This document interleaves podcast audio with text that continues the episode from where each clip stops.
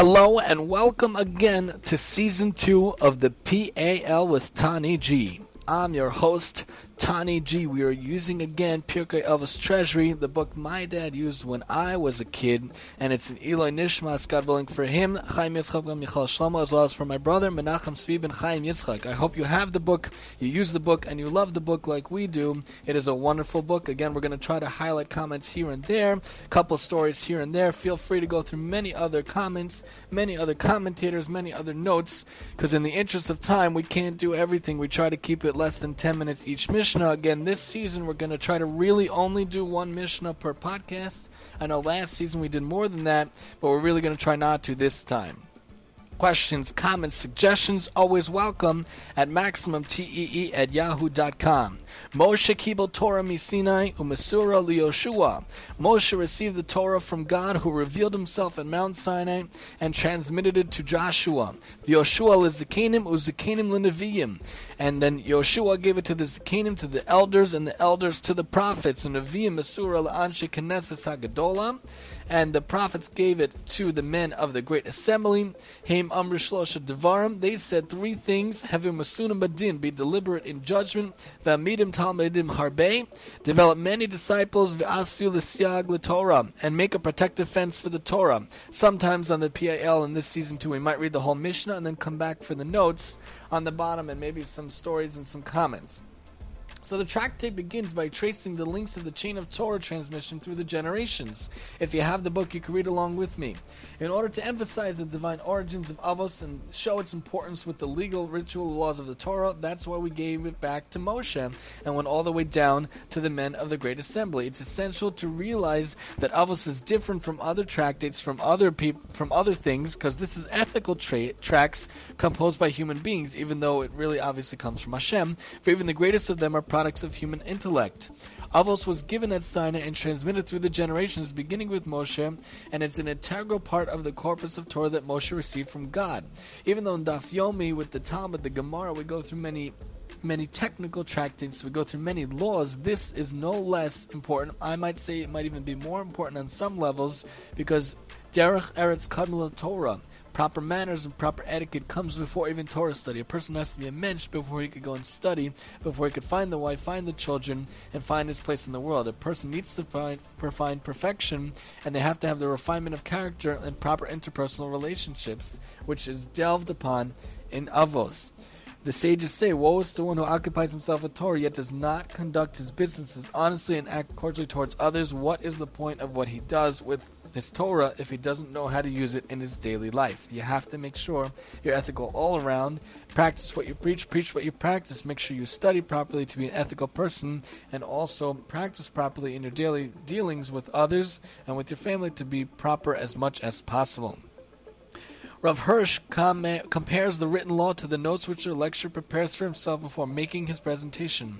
If an outsider who didn't hear the presentation find those notes, they wouldn't be intelligible. The notes are meaningful only with the verbal lecture. So too much of the written Torah makes sense only when accompanied by the oral Torah.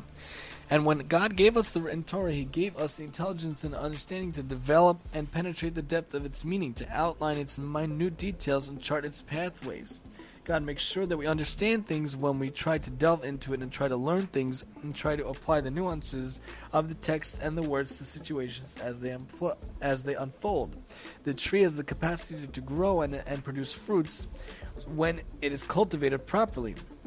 So too the oral law enables those who study it to elucidate the written law and produce more wisdom and appreciations. And by becoming a more ethical person, a person can realize this, the chachma and the smartness and the brilliance behind all the laws that God's give us. God gave us, excuse me. We don't say Moshe received the Torah from God. The Mishnah uses the word Sinai to develop and emphasize the teacher disciple relationship between God and Moshe was different from all others. Usually, a, a, a, relationship brings together two people who are particularly suited to each other. But with God and Moshe, this wasn't so. A human being, even one like Moshe, was so far removed from Hashem it would be irreverent and ludicrous to speak of Moshe as receiving the Torah directly from God. That's why we say, out of respect for God, that it speaks of receiving the Torah from Sinai. So we see nice little points, nice little comments we try to bring up that the Pirkei treasury brings up. That's why it's a treasury. It has a treasure full of information, and it is like a treasure where you find diamonds and you find coins within it.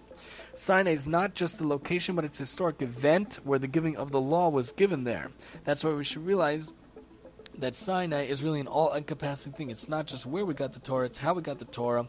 We got the Torah in the humble way, in the humble mountain, the small mountain, and we got it. It was given to us in a certain way. We should realize we should try to live in a certain way as well. The mountain of humility, the Talmud teaches the quality of humility is what made it the appropriate venue for the divine revelation. Lofty mountains weren't chosen, but the Sinai was chosen because it was the not lofty mountain, it was humble, which is what we should try to be. We have to be humble. Rav Ashi said one can learn from this that a person who is conceited is a blemished person. Like a mountain, like Moshe, is what we have to try to be. The mountains grew conceited on account of their loftiness and thus were disqualified. So to a person must be humble. He can't if he can't be humble, then he's going to have a personal blemish. He has to be as humble as possible and not haughty. Somebody who's haughty, somebody who's arrogant, is considered as if they're doing a zarah in some way. It's as if they're worshiping themselves. Somebody who worship it, worships themselves doesn't really have room for Hashem, doesn't make room for the Torah, and that's not proper. And then Moshe conveyed it to Yoshua. Moshe taught the Torah to the entire nation. And then he conveyed to Joshua the reins of leadership. In every generation, there must be Torah scholars who stand at the head of the nation and ensure that Torah regulates its daily life. And those people are Baalei Masorah, and that's the Torah leadership that Moshe conveyed to Yoshua to make sure that we have that. And every generation needs those leaders, needs those people that can fulfill those roles. Later on, Pirkei is going to talk about assuming the reins of leadership when no one else will. ish when there is no one to be that ish. Moshe received the Torah and when it says that he gave it to Yeshua, it means he conveyed it. It says he conveyed it. The word conveyed implies that Moshe transmitted it as he knew it to Yeshua. And that can't be to, how to describe God's teaching to Moshe because God's intelligence is infinite, but Moshe's intel- intelligence, as great as it was, was finite. Therefore, they used different words. Then Yeshua gave it to the elders. These were the elders who lived on after Yeshua's demise who gave it on to other groups of elders, and then elders, and then elders, and they gave it on to the prophets like Eli and Shmuel. And then the elders is not indicative of age, but the Torah scholars of any age who have acquired wisdom. People say Zaken also stands for Zeh Shekana Chachma, this person that got wisdom. And we'll learn of someone later on, Yochanan ben Zakkai. Rabbi Yochanan ben Zakkai was someone who was very wise, very sagely, but actually was very young. Because he acquired the Chachma, so he was a Zaken, Zeh Shekana Chachma. Chachma. The elders gave it to the prophets. Eli Cohen was the last of the judges and gave it to Shmuel, the first of the prophets. And a prophet is a person who has a direct communication from God and word of vision. And the trained tradition has to be one that it follows to have primary leaders of the nation that were like the elders and yet not be a prophet. After nearly 400 years after the Exodus, the leadership shifted to the prophets. Until then, the chain of tradition was strong enough for leaders to emerge based on their own knowledge of the Torah without direct personal guidance from God. Later, it was necessary for prophets to replace them. And then they conveyed it to the men of the great assembly, the men of the Great Assembly were a group of 120 elders, including the last surviving prophets. Some of them were Ezra, Zerubbabel, Mordechai, Nehemiah, Haggai, Zechariah, Malachi, very famous names from the 24 books of the Tanakh. They thrived at the time of Ezra when the Jews returned to Eretz Yisrael from Babylonia at the beginning of the Second Temple era. They were called the men of the Great Assembly because their greatness lay in their ability to perceive God's greatness even in times of exile and the apparent eclipse of His glory. Whereas others felt that God could not be praised fully in an era when His people were subjugated, these men saw that His greatness was still there even in exile. And they said three things. They said many things, but the three things here are directed to short survival of the Torah deliberate in judgment. This is for judges. Even if a similar case came before a judge before, he should not be hasty to equate the cases. He should deliberate before issuing a ruling, and he should realize that he is not the wise one, but really Hashem is the wise one, and he should make sure to not be the only one who's judging. He should have many disciples. A Torah teacher should teach only one who is wise and humble and who comes from a good family. Hillel's Academy said, Teach all, for there have been many sinners among the Jews who were brought near the Torah study as righteous, pious, and upstanding persons. And we should also realize that you have to make a protective fence for the Torah. Prop- preventive legislation is sometimes needed in order to keep one from violating Torah prohibitions. This concept is familiar in many areas of activity.